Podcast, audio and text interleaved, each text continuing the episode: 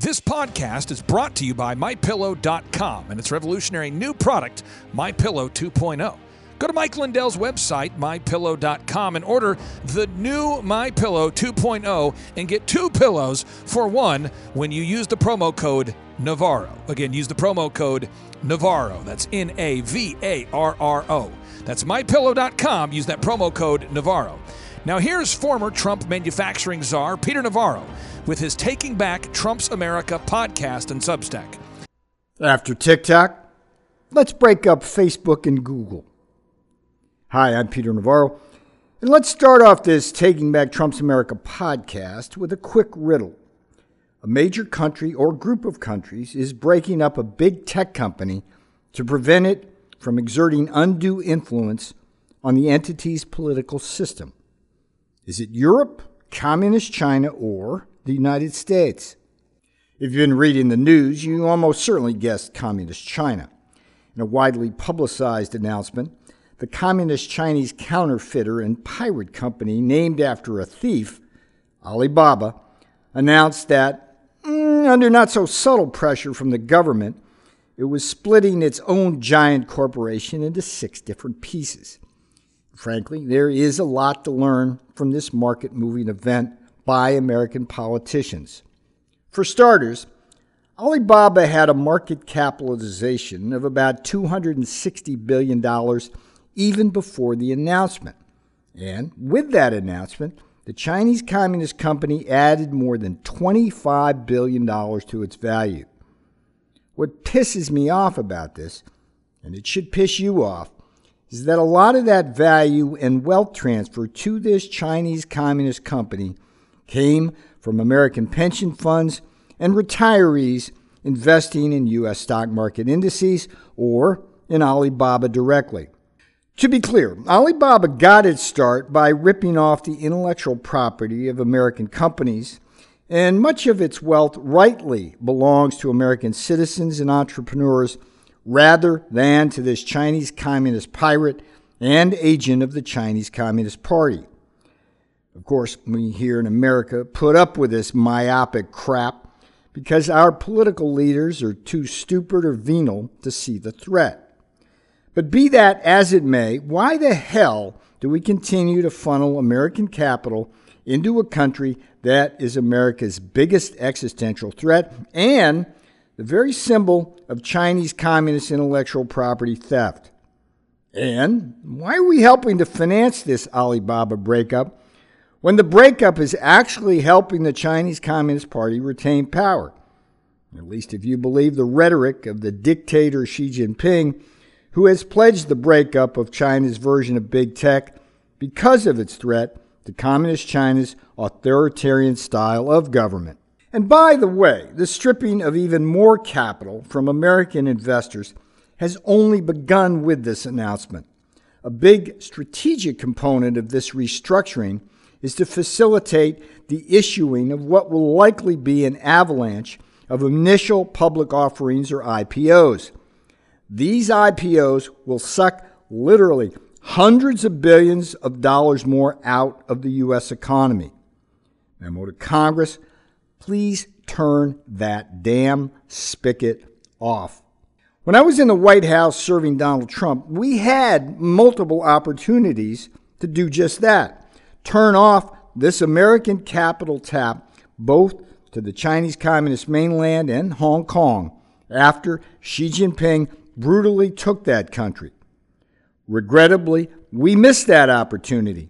And I can't say this often enough. It was because of Wall Street New York appeasers like Steve Mnuchin and Larry Kudlow and Gary Cohn who got in the way of all of that. And by the way, at one critical juncture, both Attorney General Bill Barr and Secretary of State Mike Pompeo got in the way too particularly on the Hong Kong issue. Memo to the Biden administration. If you want to get a leg up on us during the 2024 campaign, you might think about instituting a comprehensive investment ban on Communist China. It's something that I believe Donald Trump will likely do in his next term if they don't steal that election from him again. The second takeaway for Congress from the Alibaba breakup is that it's easy to do, and it should be quickly done by Congress, particularly for Mark Zuckerberg's Facebook. At this point, Facebook, with its woke, progressive Democrat chess master at its helm, Mark Zuckerberg, may well pose the single greatest threat to the Republican Party and Donald Trump in the 2024 election cycle. Recall here, it was Mark Zuckerberg and his Zuckerbucks that helped steal the 2020 election from Donald Trump. In an astonishing statistic, Zuckerberg actually spent more in the key battleground states of Wisconsin and Pennsylvania than the Trump campaign actually did. Of course, Zuckerberg's efforts were primarily focused on spreading the evil of drop boxes around the states, which in turn facilitated illegal ballot harvesting and the theft of Wisconsin and Pennsylvania from the Trump camp. And in the coming election cycle, there are the artificial intelligence algorithms that Facebook is developing that we should worry about. These algorithms are capable of slicing and dicing Facebook participants into microgroups that can be easily manipulated politically. Danger, Will Robinson, danger. So, Congress, how about you get off your fat asses, stop taking the big bucks from the big tech fat cats, actually follow Communist China's lead on this, and execute the breakup of Facebook along with the now always doing evil Google and musky Twitter, which, by the way, continues to censor me with its algorithms, so I know damn well personally that Elon Musk still hasn't wrapped his head around the beast that is Twitter in a manner sufficient to neutralize its cancel culture dangers. Peter Navarro, out with what I hope is the best short form podcast and Substack in politics. If you haven't yet, please subscribe to peternavarro.substack.com. That's peternavarro.substack.com. And I'll leave you now with this brief word from one of our sponsors. Hey, Pixie, why the long face? I just got my latest IRA statement and I'm down again. It's certainly not like the Trump years. What the heck is going on?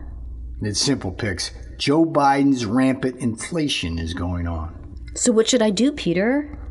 Well, Pixie, I'm an economist, not a financial advisor, so I can't really give you any investment advice.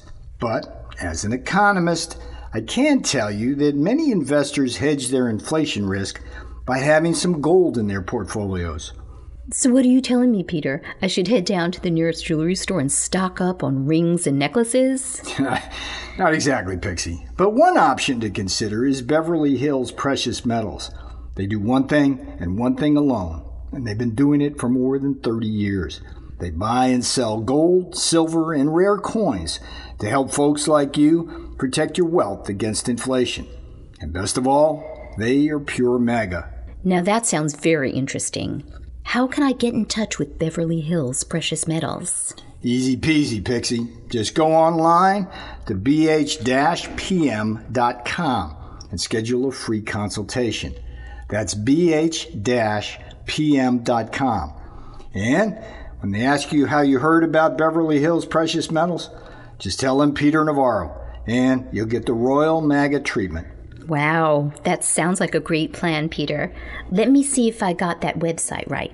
It's bh-pm.com, right? That's right, Pixie. And don't worry, there's no pressure on their end. Beverly Hills Precious Metals is there simply to help you protect your wealth. Thanks, Peter and I'll be sure to tell them Dr. Navarro sent me.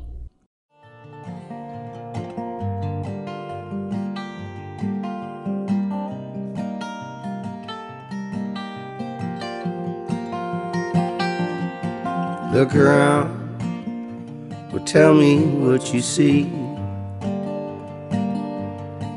Every day, more people in the street. Too bad they sent our jobs away. In China, they're not workers, they're just slaves. When people wake, it's a world of trade and greed. and the CEOs get richer, and our jobs all move offshore. Oh.